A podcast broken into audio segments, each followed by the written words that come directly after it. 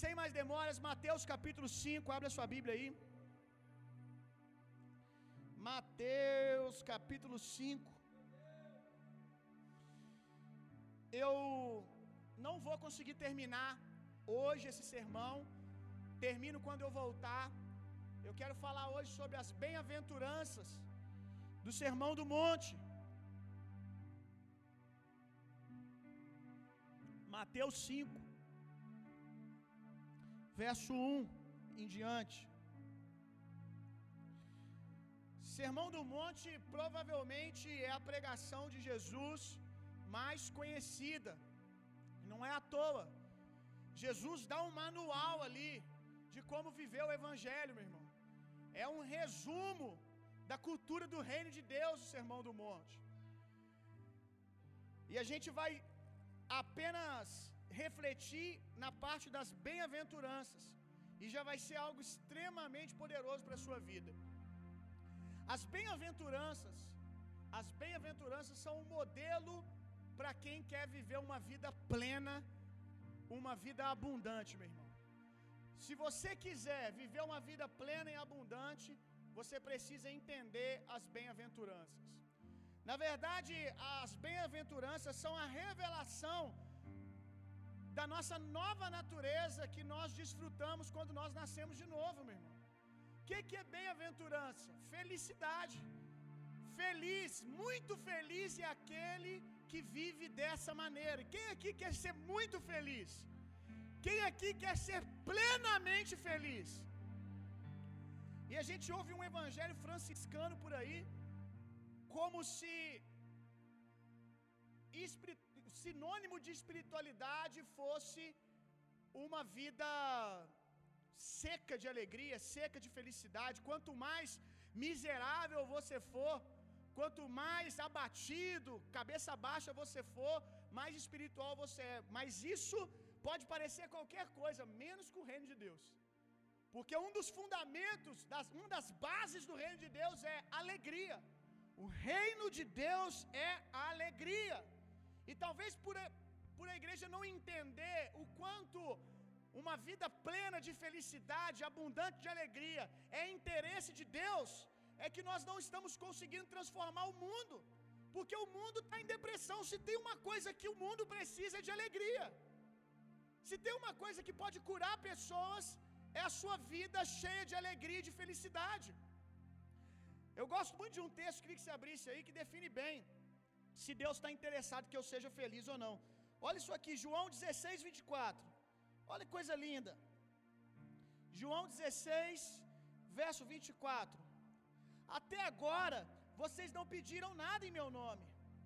Peçam e receberão, para que vocês tenham pouca alegria. É isso que está escrito aí? O que está escrito aí? Você está lendo? O que está escrito aí? Para que vocês tenham pouca alegria.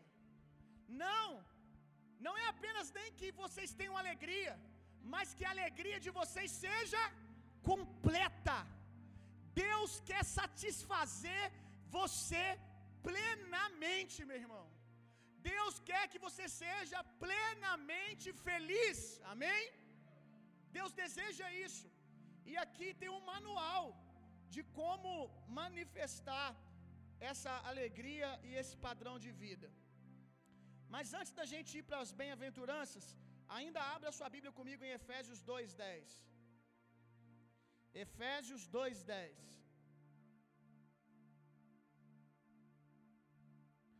Olha isso aqui.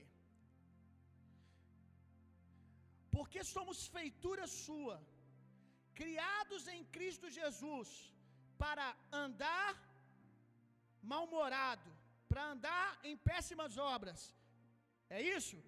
Para andar em boas obras, os quais Deus preparou para que andássemos nelas antes da fundação do mundo. Essas coisas que nós vamos pontuar aqui, essas bem-aventuranças que nós vamos começar a pontuar hoje, não são para que você seja salvo, mas é porque você foi. Amém? É o fruto de uma nova natureza que Jesus está dizendo aqui. Jesus não está dizendo aqui que você tem que fazer essas coisas para conseguir, talvez, comprar um terreno no céu. Não. Ele está dizendo que quem foi salvo recebe a capacidade, pela graça de Deus, de andar nesse padrão. Nós fomos salvos pela fé, mas fomos salvos pela fé para boas obras. Isso é evangelho completo. Porque tem gente que, ah, eu fui salvo, mas a gente não vê o fruto disso. Muito incoerente. Nós fomos salvos para fazer algo. E isso também não é feito pela força do seu braço. Deus jamais te pediria algo que de antemão Ele não colocou capacidade em você para fazer isso. Se Deus diz que você pode andar nessas boas obras, é porque Ele mesmo já botou ela dentro de você, já botou essa natureza dentro de você. Tudo que a gente lê nas bem-aventuranças, você vai ver claramente estampado ali, destrinchado, o caráter de Jesus, a natureza em Jesus, natureza de Jesus. Quando você ouve falar de mansidão, você encontra isso em quem? Você encontra isso em Jesus. E quando nós nascemos de novo, o que, que aconteceu? Nós recebemos a natureza de Deus. A vida que estava em Jesus, agora está em nós. Outrora nós tínhamos a natureza do Adão caído, mas agora, quando nós nascemos de novo, nós nascemos em Cristo. Nós temos a natureza de Deus em nós. João, ele vai dizer que o Senhor veio para dar vida e a vida abundante. Olha só, mais uma vez, algo poderoso falando de plenitude. Ele veio para nos dar vida, não apenas vida, mas uma vida abundante. E quando você vai para o original da palavra, do grego que é zoé, que quer dizer a própria vida de Deus, essa vida é abundante, não é apenas vida, porque não é a transferência de uma vida legal de um, de um humano, de um alguém, mas é Deus transferindo para nós a sua própria vida. Então, tudo que nós vamos ouvir a partir de hoje já está disponível dentro de você. É só você decidir botar para fora, porque a sua nova natureza está aí dentro. Você só precisa crer nisso e começar a botar para fora. Tem boas obras aí dentro de você para ser manifesta. E o mundo está esperando isso. Que boas obras são essas? O contrário das obras do diabo. O diabo, a Bíblia diz que ele foi por toda parte fazendo o mal, destruindo pessoas. Mas Jesus foi por toda parte manifestando boas obras, foi por toda parte fazendo o bem. Então, esse é o nosso ministério, continuar o ministério de Cristo. E entende uma coisa, meu irmão, às vezes nós achamos que para tocar pessoas a gente precisa fazer malabarismo espiritual, tem que curar enfermo, isso tudo faz parte da nossa nova criatura, faz parte do apoderamento do Espírito Santo em nós, amém. Mas é mais simples do que você imagina. Na verdade, tudo que Jesus vai falar aqui não é de um, um, um feito espiritual. Quando você ora por alguém, é um estilo de vida. E as pessoas querem isso. Porque gente curando, tem, mas às vezes você vai se aproximar da pessoa, a pessoa já deixou de ser humana faz tempo, sabe?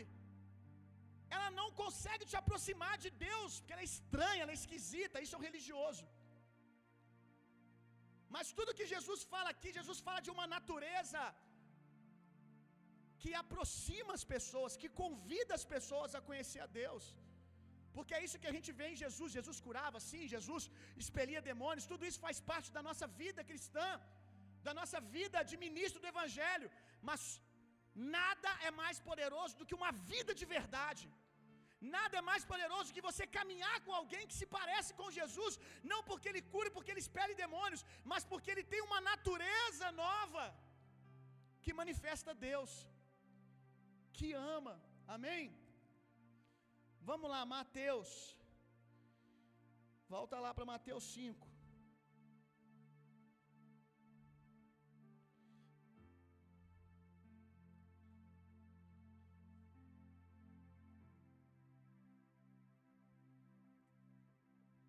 Bem-aventurado os pobres Bem-aventurados os pobres em espírito, porque deles é o reino dos céus. Aqui parece que está contradizendo aquilo que eu disse, né? Aquilo que eu disse que Jesus não quer que eu viva uma vida miserável para poder assim conseguir mostrar alguma espiritualidade e piedade. Porque quando a gente pensa em pobre, a primeira coisa que vem na nossa cabeça é alguém sem dinheiro, apenas isso. Mas você tem que entender que Jesus aqui, quando ele usa o termo pobreza, ele está usando segundo o que as pessoas usavam naqueles dias. No povo de Israel, alguém pobre era sinônimo de alguém que precisa de ajuda, que precisa de amparo, que necessita de apoio, que, desse, que, que, que tem necessidade de algo. E quando a Bíblia fala pobre de espírito, a palavra aqui do grego é pitucho, que quer dizer pobre, aflito e desamparado. Aqui não é bem bem-aventurado, feliz é quem bota o chinelinho de dedo e, e, e passa alguma coisa no rosto, rasga as vestes e fica andando por aí. Oh, amém. Não é isso que ele está falando. Ele não está falando de uma teologia franciscana que quanto menos você tem, mais você consegue se parecer com Deus. Felizes são aqueles que têm um espírito dependente. Se felizes são aqueles que têm um espírito que necessita de amparo, que não é autossuficiente. Felizes são aqueles que ainda dependem de Deus. Salmos 40, verso 17.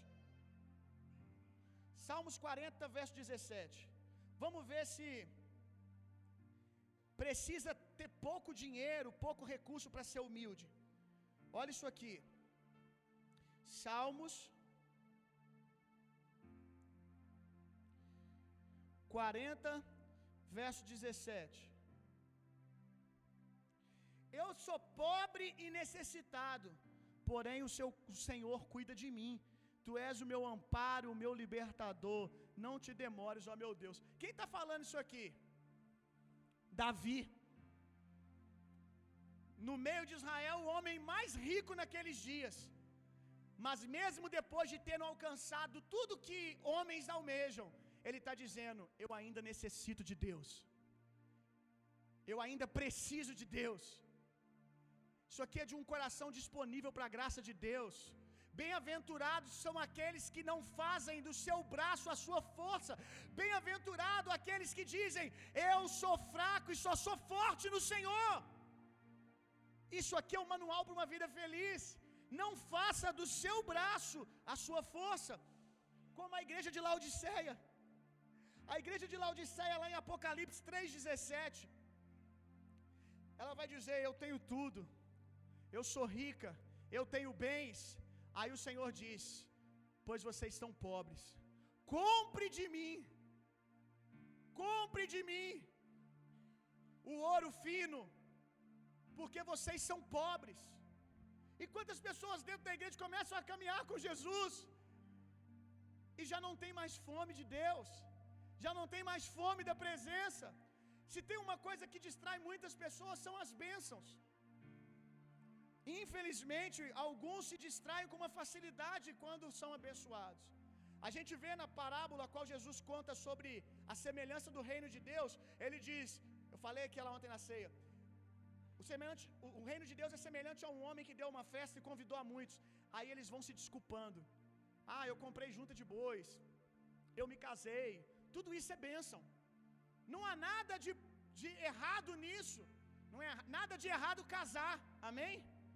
Tem gente que se eu falar aqui que é errado casar, ele já cai aqui babando na hora. Misericórdia, pastor. Não fala um trem desse. É bênção você se casar. É bênção você comprar novas juntas de bois. Crescer a sua empresa. Tudo isso é bênção. Mas o problema é quando você começa a usar daquilo que Deus te deu para se excusar de um relacionamento, de uma dependência de Deus. Ainda que você receba tudo, continue dizendo: Eu preciso da graça e do favor de Deus. Mantenha o seu coração livre de orgulho, meu irmão. Mantenha o seu coração limpo de orgulho, de justiça própria. Eu prefiro mil vezes, mil vezes, alguém que tem consciência do quanto é dependente de Deus, do quão pecador ele é, no sentido de sem a presença de Deus, nós somos santos quando nós nos convertemos em Cristo Jesus, essa é a obra da redenção, mas uma dependência, alguém que diz: Ó, oh, o que sou, eu sou por causa de Cristo, não por causa das minhas obras. Eu prefiro até mesmo alguém que constantemente ainda vive pecando, talvez ainda nem conheceu Jesus, mas tem fome de sentar aqui e falar assim: Eu quero ouvir a palavra, porque eu creio que um dia Deus vai me transformar. Eu prefiro essa pessoa do que um religioso que fica o tempo todo fiscalizando quem é espiritual e quem não é. Eu prefiro alguém assim sentado na igreja, que vira para mim e fala: Pastor, eu ainda minto, eu ainda adultero, eu ainda faço isso, eu ainda faço aquilo, mas eu quero continuar aqui ouvindo a palavra de Deus. Posso? Eu prefiro essa pessoa sentada aqui do que alguém que quando chega aqui, aquele cara ali não me parece tão espiritual. Fica fiscalizando a espiritualidade das pessoas, com o coração fechado. Já estou pronto já. Já sou autossuficiente. Eu prefiro alguém dependente de Deus, meu irmão. Ainda, como eu disse que precise ter a sua vida transformada, mas ainda todo culto senta e fala: eu vou, vou semana que vem de novo. Eu vou ouvir a palavra, eu vou ouvir a palavra. Uma hora eu vou tomar uma decisão e a minha vida vai mudar. Eu prefiro essa pessoa do que alguém que senta aqui com a Bíblia debaixo do braço e fica fiscalizando a vida espiritual dos outros. Tem uma coisa engraçada aqui e poderosa que quando o anjo Gabriel ele vai visitar Maria, ele, ele traz uma saudação tão poderosa. Ele diz: Maria, você foi agraciada. O que, que é isso? Maria, você foi escolhida não por causa das suas obras.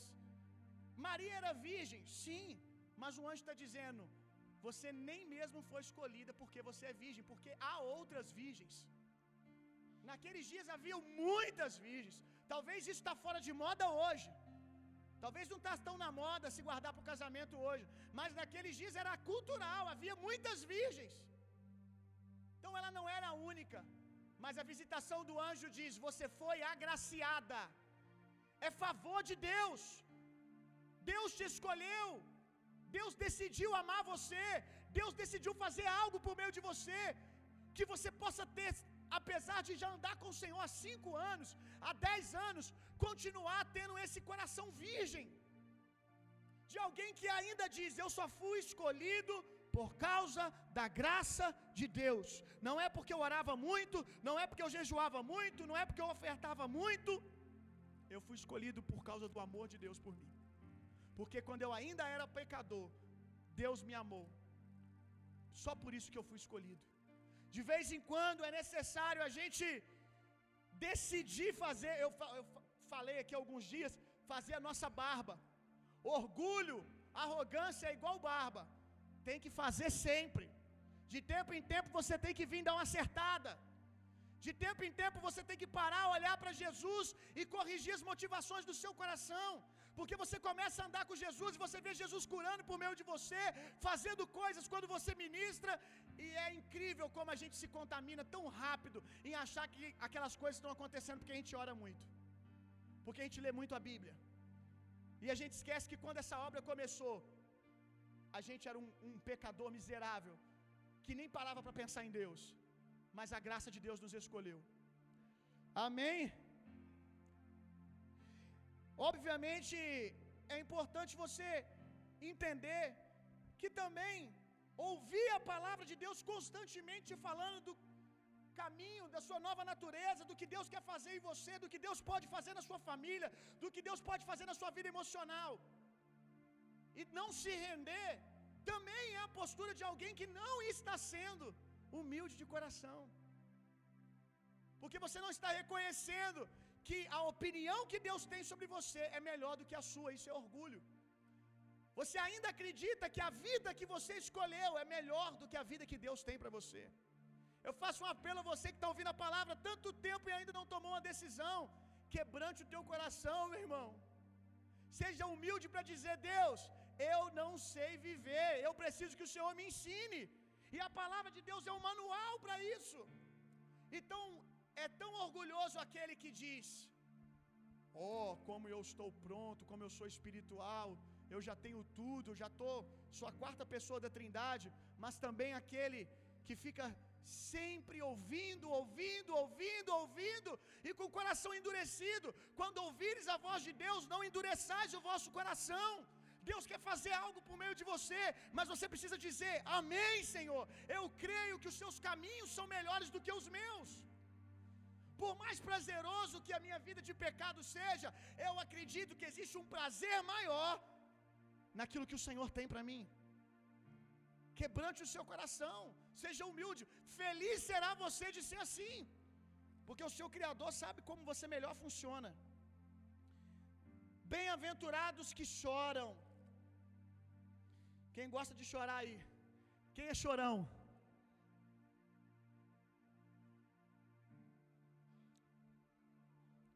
Tem gente que chora com tudo, até com a propaganda da Johnson's Baby, propaganda de Boticário do Dia dos Pais, até com a propaganda da Jequiti ele se emociona.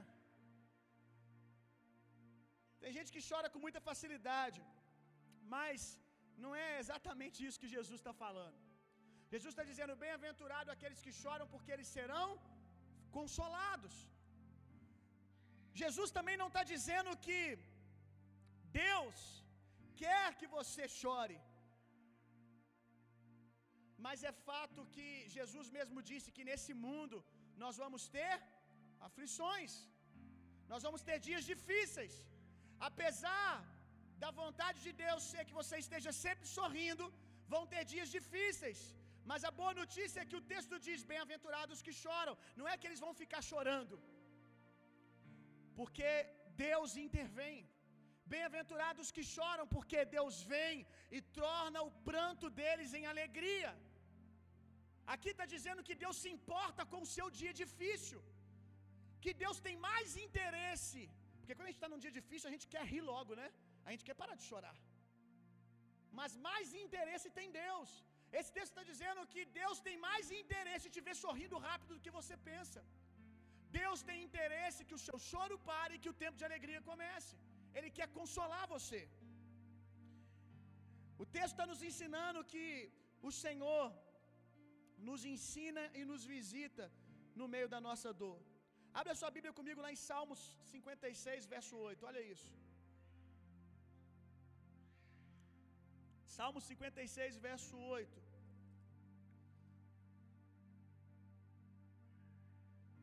Mandei vocês abrir, esqueci de abrir. Salmo 56, verso 8. Nathalie pregou sobre a bem-aventurança da alegria terça-feira. Eu me empolguei e falei, quero pregar também. E ela falou esse versículo aqui, me marcou muito. Contastes os meus passos quando sofri perseguições. Recolhe as minhas lágrimas no teu odre.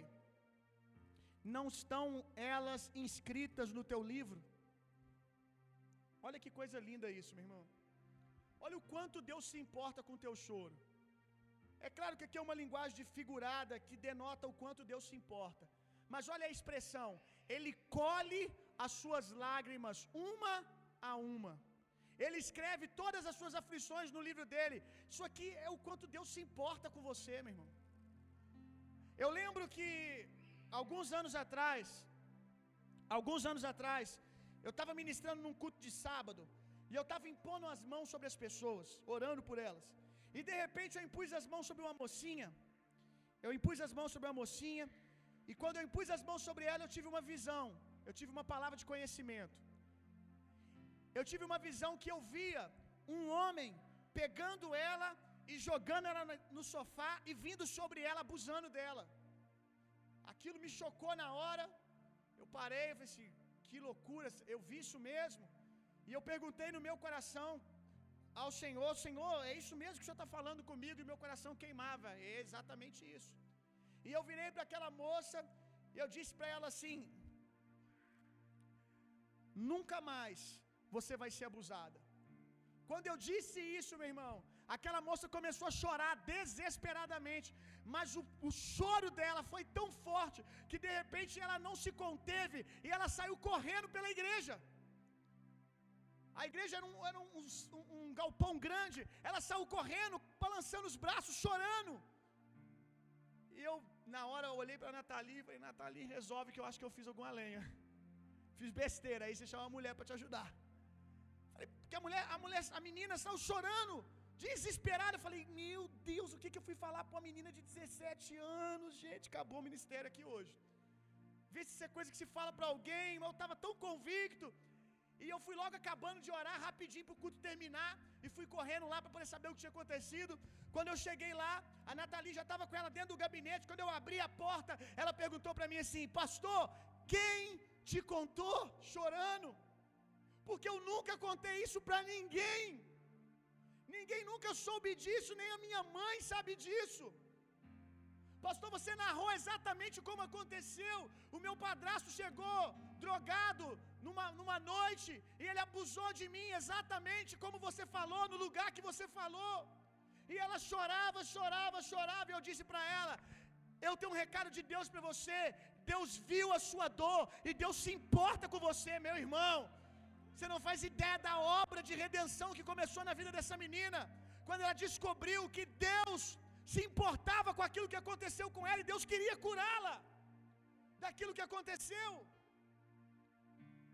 Eu lembro que foi um negócio tão forte que por causa de uma palavra de conhecimento houve libertação em toda uma casa, porque esse, esse homem às vezes ficava com o irmãozinho dela pequeno. Graças a Deus, nós averiguamos e descobrimos que ele nunca abusou da criança. Mas foi um livramento para o menininho também. Por causa de uma palavra de conhecimento onde Deus decidiu intervir na história e dizer: Eu me importo. Para. Acabou. Olha isso. você ter noção como é o poder de um dom espiritual operando, que a gente foi chamar a mãe dela para ela contar para a mãe dela o que aconteceu. Quando ela contou para a mãe dela, a mãe dela ficou brava. Você conta isso primeiro para o pastor e não conta para tua mãe? Aí ela olhou, mãe, mas eu não contei não, mãe. Deus fala com ele, mãe. Deus que fez a fofoca. Deus que contou tudo para ele.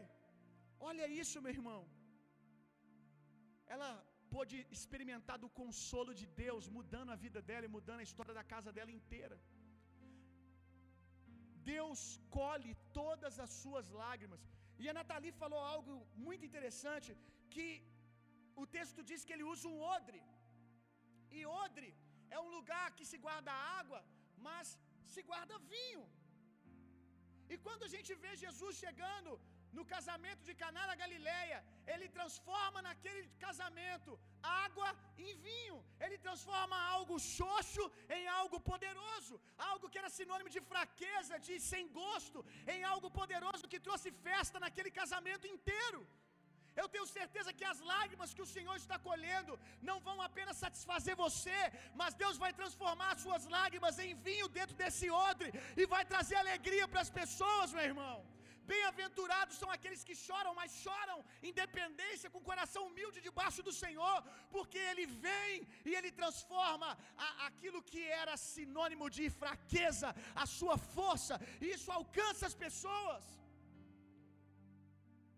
Você chorou sozinho, mas na hora da celebração, pessoas virão para se alegrar junto com você. Pessoas vão se alimentar do testemunho que Deus está construindo com cada lágrima que você derrama. Pessoas vão se alimentar da história que Deus está construindo com cada lágrima que você derrama. Amém? Aleluia. Em Isaías diz que um dia alguém viria debaixo da unção do Espírito para trazer o ano aceitável do Senhor. E Jesus, logo depois de sair do deserto, na sua primeira pregação, depois de ser cheio do Espírito Santo, passar pelo deserto, ele diz: O Espírito do Senhor está sobre mim. Está sobre mim para curar, está sobre mim para pregar o Evangelho para os pobres, mas está sobre mim para trazer vestes de louvor, para trazer alegria para quem está de luto. É o ministério de Jesus te fazer feliz. Ministério de Jesus trazer alegria sobre você.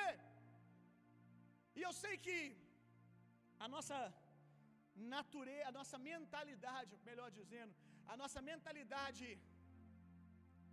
tão terrena, às vezes quando ouve o pastor falar que Deus quer trazer alegria para você, aí você já pensa, então Deus quer me dar o carro zero dos meus sonhos, Deus quer me dar isso, Deus quer me dar aquilo.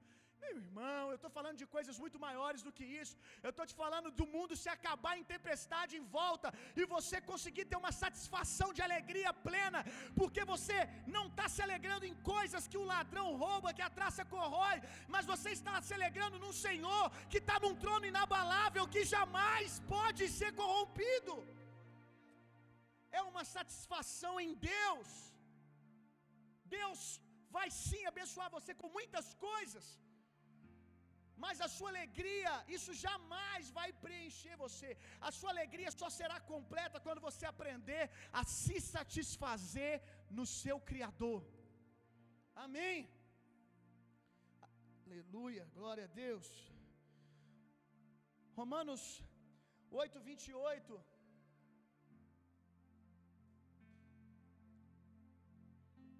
Gosto muito de Romanos 8, 28. Porque Romanos 8, 28 resume bem isso. Romanos 8, 28 diz que coisas desagradáveis podem acontecer com os filhos de Deus, às vezes. Às vezes as coisas fogem dos nossos planos, mas Romanos 8, 28 diz que todas as coisas cooperam, que de alguma maneira poderosa, que nem sempre eu consigo explicar, Deus consegue pegar um casamento todo destruído, vítima de um adultério, de uma separação, e de repente Jesus vem, e de uma maneira que eu não sei explicar como, ele faz o casamento ficar depois da restauração ainda melhor do que era antes. Eu não sei como ele faz isso, como ele transforma água em vinho, mas eu vejo ele fazer isso constantemente na vida das pessoas. Eu vejo Romanos 8:28 assumindo o controle da vida das pessoas constantemente. Eu vejo que muitas vezes as pessoas elas entram no vale da sombra da morte. E eu, eu quero reafirmar o que eu disse, elas entram. Porque o salmista, ele diz: Quando eu ando pelo vale da sombra da morte, quando eu vou em direção do vale da sombra da morte, quando você decide às vezes sair do plano de Deus, por uma infantilidade, por uma distração, como a ovelha perdida, perde o foco, ainda que eu ande no vale da sombra da morte. Romanos, 20, Romanos 8, 28 vem. De alguma maneira, Deus vem no meio da história e me coloca no curso certo outra vez. Romanos 8, 28 diz que todas as coisas, não algumas, todas as boas e as ruins, cooperam para aqueles que são chamados, daqueles que são filhos de Deus. Eu disse outro dia que não sei se foi num domingo ou numa terça-feira, ou nos dois, não sei. Que para mim Romanos 8:28 revela a nossa natureza felina. Loucura isso, pastor, não entendi. Como é que é o gato? Como é que é um gato, gente? Quem, quem aqui gosta de gato, levanta a mão. Eu, eu não sou muito fã. Tenho nada contra, prefiro cachorro. Mas eu sei que tem gente que gosta de gato. Gato é uma. Gato tem uma habilidade que eu não consigo entender. Você joga o bicho pro alto, você joga o bicho pro alto, ele pode rodopiar duas, três vezes, mas na hora de cair, ele cai com as quatro patas no chão. Eles caem do telhado e você morreu. De repente, pum, cai plumadinho no chão. Como é que faz aquilo? Não sei. Eu não sei como que fisicamente isso é possível. O que, que tem na genética deles, na biologia deles que faz com que isso aconteça? Eu não sei. Mas eu sei que Romanos 8, 28 revela a nossa natureza felina. Porque a Bíblia diz que o Senhor Jesus, Ele é o leão, amém? Ele é o leão da tribo de Judá. E vocês são leõezinhos também. E leão é um felino. Eu estou dizendo para você que há uma natureza em você que não importa o quão alto joga em vocês, não, não importa qual cilada que você entre e você se veja caindo, de alguma maneira a sua nova natureza em Deus vai operar e você vai cair firme. A Bíblia diz: Sete vezes o justo pode cair, as sete vezes o Senhor o coloca de pé. Isso é a nossa nova natureza, meu irmão. Graças a Deus por isso. Agora, antes da gente passar para a próxima bem-aventurança, cuidado também. Cuidado também para não fazer sempre escolhas em nome de felicidades momentâneas. Porque o choro é um lugar precioso. Cuidado para você não escolher sempre, ah, o que, que vai me fazer feliz? Esse é o problema de quem encontrou satisfação naquilo que Deus dá, não na pessoa de Deus. Porque se aparece para ele dois caminhos, um é confortável, o outro é desconfortável e pode tirar um, tirar um pouco de lágrimas de você, porque tira você de uma posição de conforto. Aí ele escolhe sempre o caminho da felicidade e vai deixar de desfrutar o quão é poderoso chorar no caminho do processo. Chorar no processo a qual Deus escolheu para você. Eu não sei você, mas eu eu já tive momentos onde eu estava no meu quarto chorando pelo desconforto do processo que Deus estava me levando, mas no meu interior com uma satisfação de estar fazendo a coisa certa, de estar no lugar certo. Como que isso é precioso. Tem uma outra coisa sobre choro também, que é o choro do arrependimento. É bíblico. A Bíblia diz que tem um choro que é bom. Sabia? Tem um choro que é bom. A Bíblia chama de choro do arrependimento.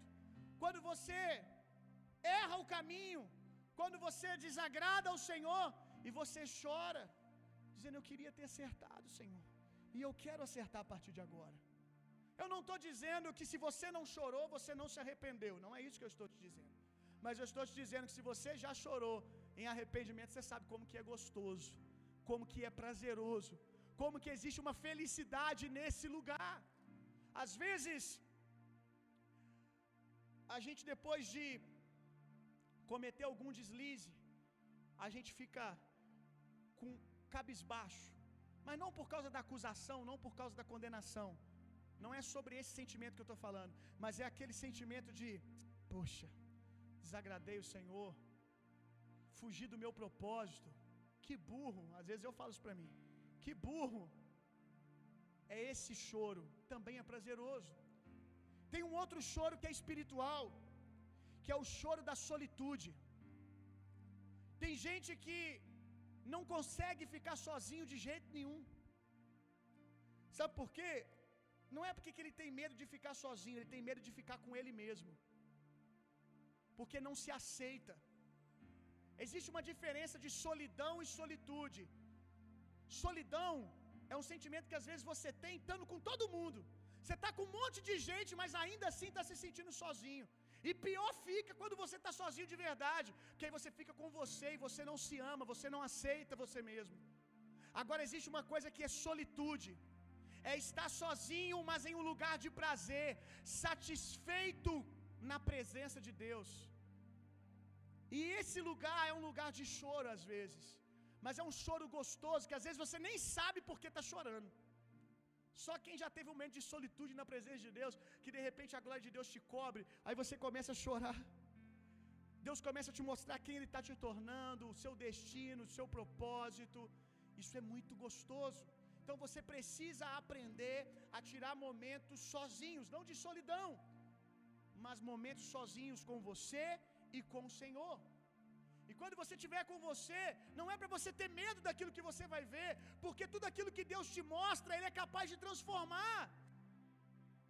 Não tenha medo de ficar sozinho com você mesmo e ver algum bicho para pão.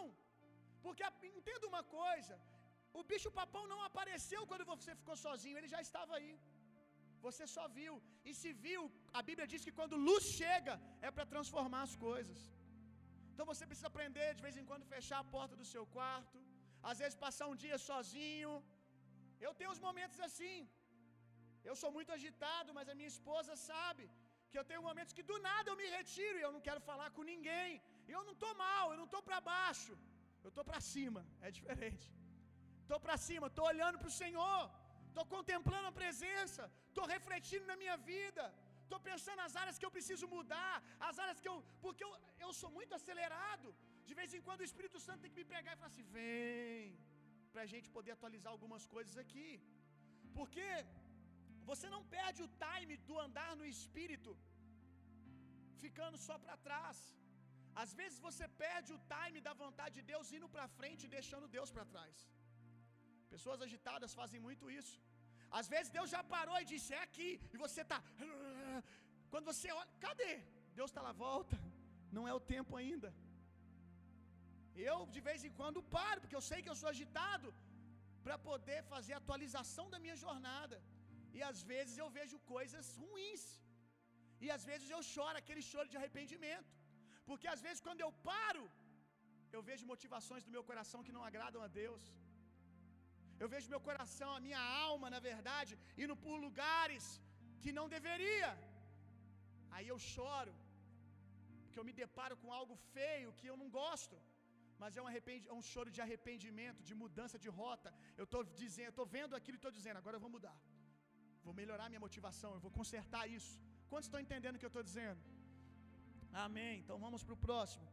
Bem-aventurados que têm fome e sede de justiça.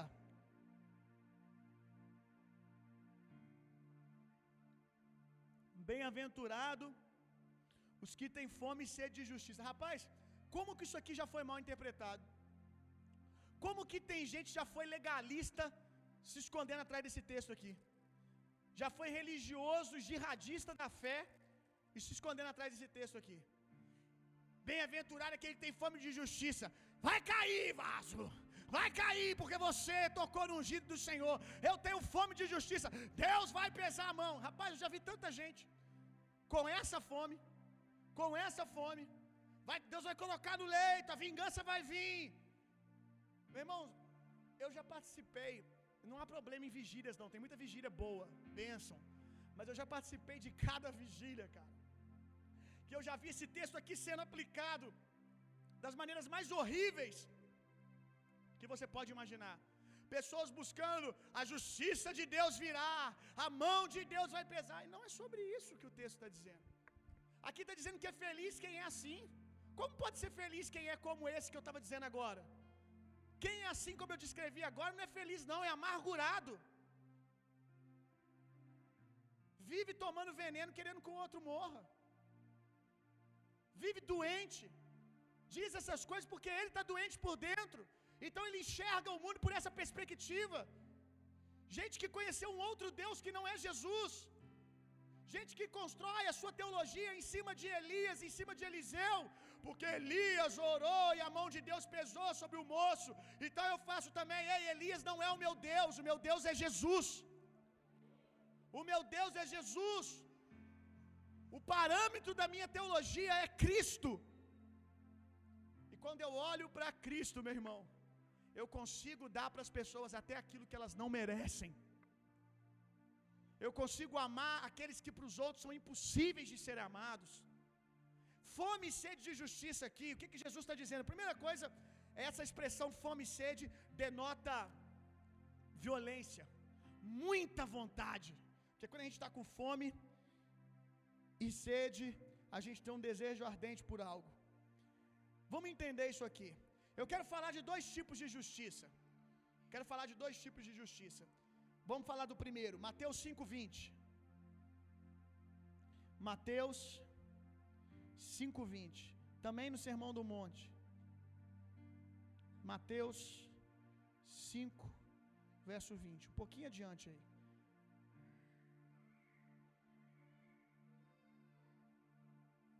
Olha isso aqui.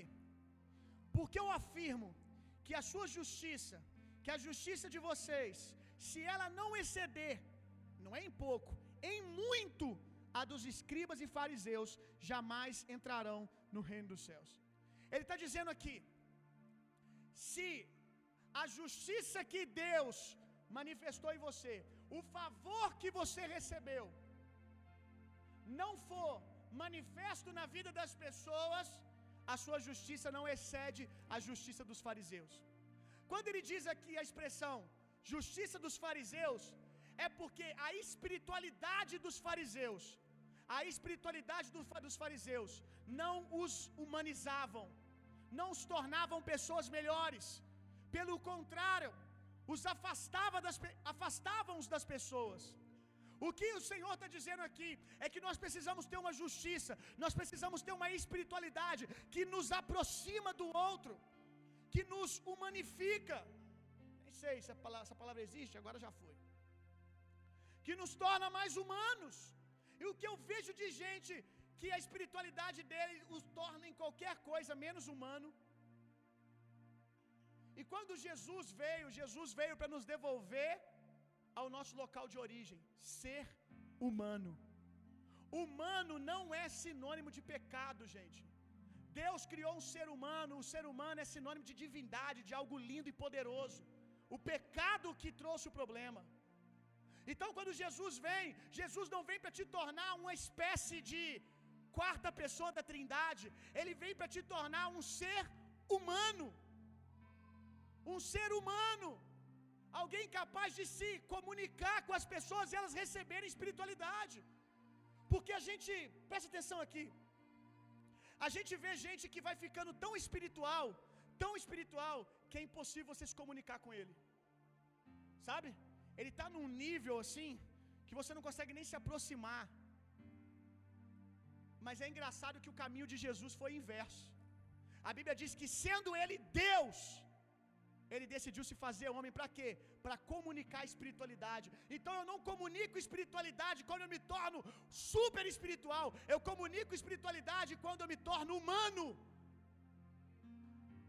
Deus já tinha tentado se comunicar diversas vezes na velha aliança, mas não havia afinidade, porque um Deus espiritual não era compreendido por um ser humano. Aí Deus se faz homem para poder, sabe, se comunicar com a sua criação. E às vezes a gente quer, não, eu tenho que ser, eu tenho que botar uma banca de espiritual. Não, cara. Você tem que viver um evangelho no seu dia a dia. Sabe? Só isso. Você não tem que parecer espiritual, você já é espiritual. Você não tem que fazer força para parecer santo. Você não tem que criar um dialeto gospel para conversar com as pessoas. Você não tem que criar coisas estranhas para parecer espiritual. Gente, já é estranho ser cristão, gente. Não precisa, não precisa fazer, forçar mais não. Você fala com Deus, isso é muito estranho. Alguns aqui você ora em outras línguas, que coisa maluca. Você não precisa orar em outras línguas telefonando para Jesus, já é estranho você falar esse idioma. Não torne mais estranho do que já é. Não torne mais esquisito do que já é. Já é estranho, de repente, o poder de Deus vir, você não aguentar ficar de pé e cair. Você não precisa ficar rodando e telefonando no meio da rua. Deixa você fazer isso aqui no culto de avivamento. Já é estranho você chegar para alguém e falar assim: Olha, Deus falou comigo. Isso já é estranho. A pessoa, o quê? O que é isso? Deus fala contigo? Aí você vai entregar uma palavra para alguém no meio da rua que não é cristão, você chega, Shei, cantaba súbia. Eis que te digo, vaso, hoje Deus visita a tua casa, a tua descendência. E o cara tá assim. Ele não vai prestar atenção em nada da profecia que você vai liberar. Ele vai ficar Você está falando a profecia, ele está pensando em você lá, no meio da rua. Você pode só chegar para ele e falar o que Deus falou. Já é estranho. Já é estranho você falar com Deus, Deus falar com você. Para esse mundo, não torne mais estranho do que já é, não torne esquisito, melhor dizendo. Estranho é. Agora, a gente precisa ter fome e sede de a justiça que nós recebemos, o favor que nós recebemos, nós manifestarmos na vida das outras pessoas. É isso que Jesus está dizendo.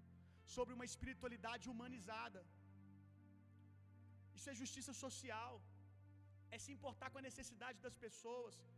É se importar com a necessidade do órfão. É se importar com a necessidade da viúva. Às vezes o cara está morrendo de fome, você porque no texto tal diz isso, e ele está aqui, eu só estou com fome, eu não estou prestando atenção em nada.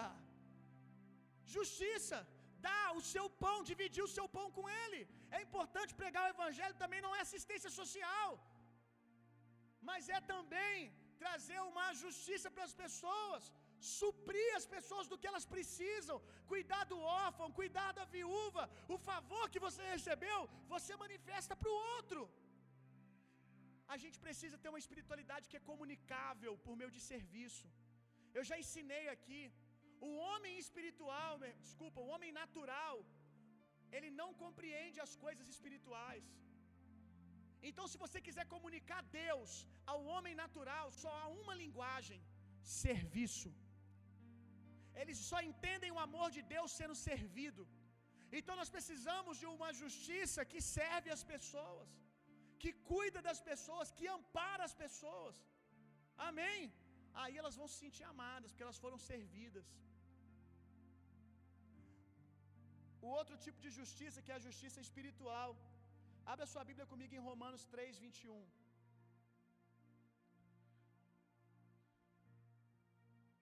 Romanos, capítulo 3.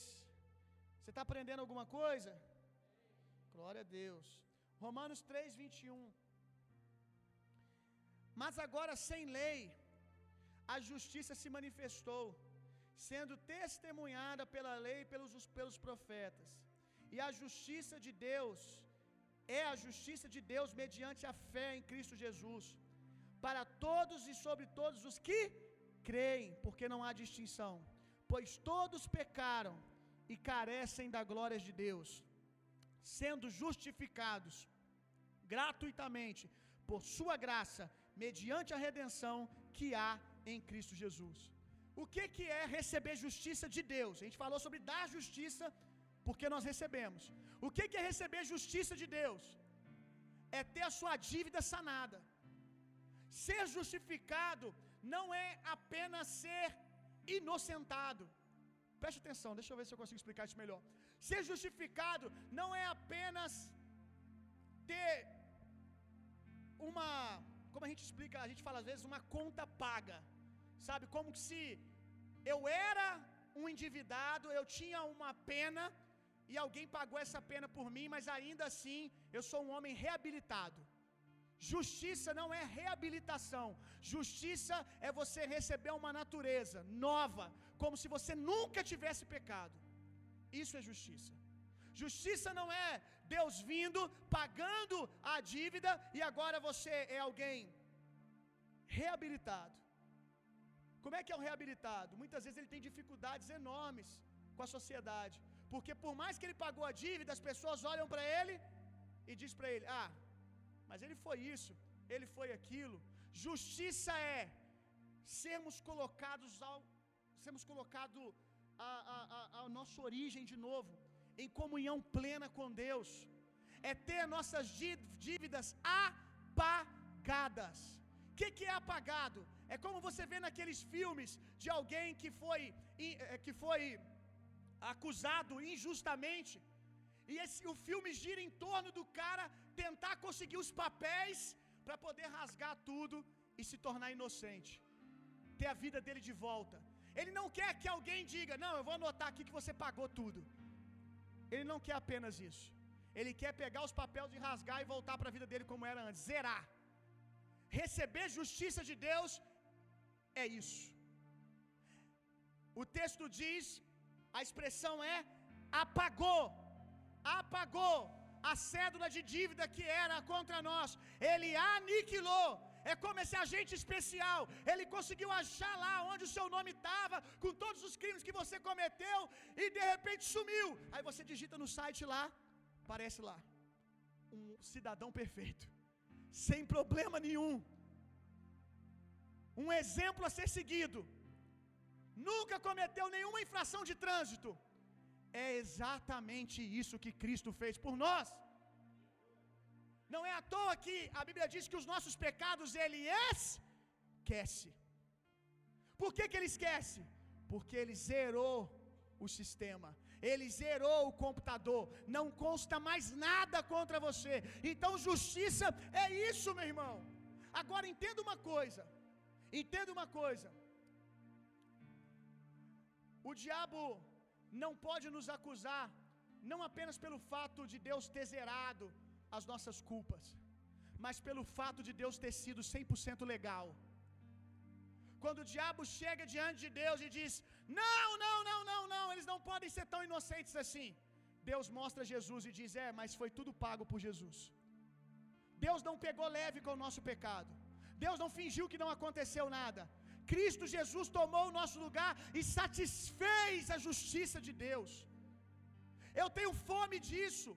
Aí ele diz aqui, por meio de obras, por meio da lei, não. Ele diz: Isso foi gratuitamente. Eu tenho fome de todos os dias ter revelação dessa justiça. Que tudo que sou, eu sou por causa daquilo que Cristo fez, não por causa das minhas boas obras. E tem gente que tem fome e sede de, da justiça de boas obras. Fome e sede de parecer espiritual. Fome e sede de fazer as coisas para se sentir amado por Deus. Eu tenho fome e sede de ter revelação daquilo que foi feito. O meu relacionamento com Deus pode, foi pacificado em Cristo Jesus. As duas justiças elas se conectam. Porque uma vez que eu recebi, eu dou.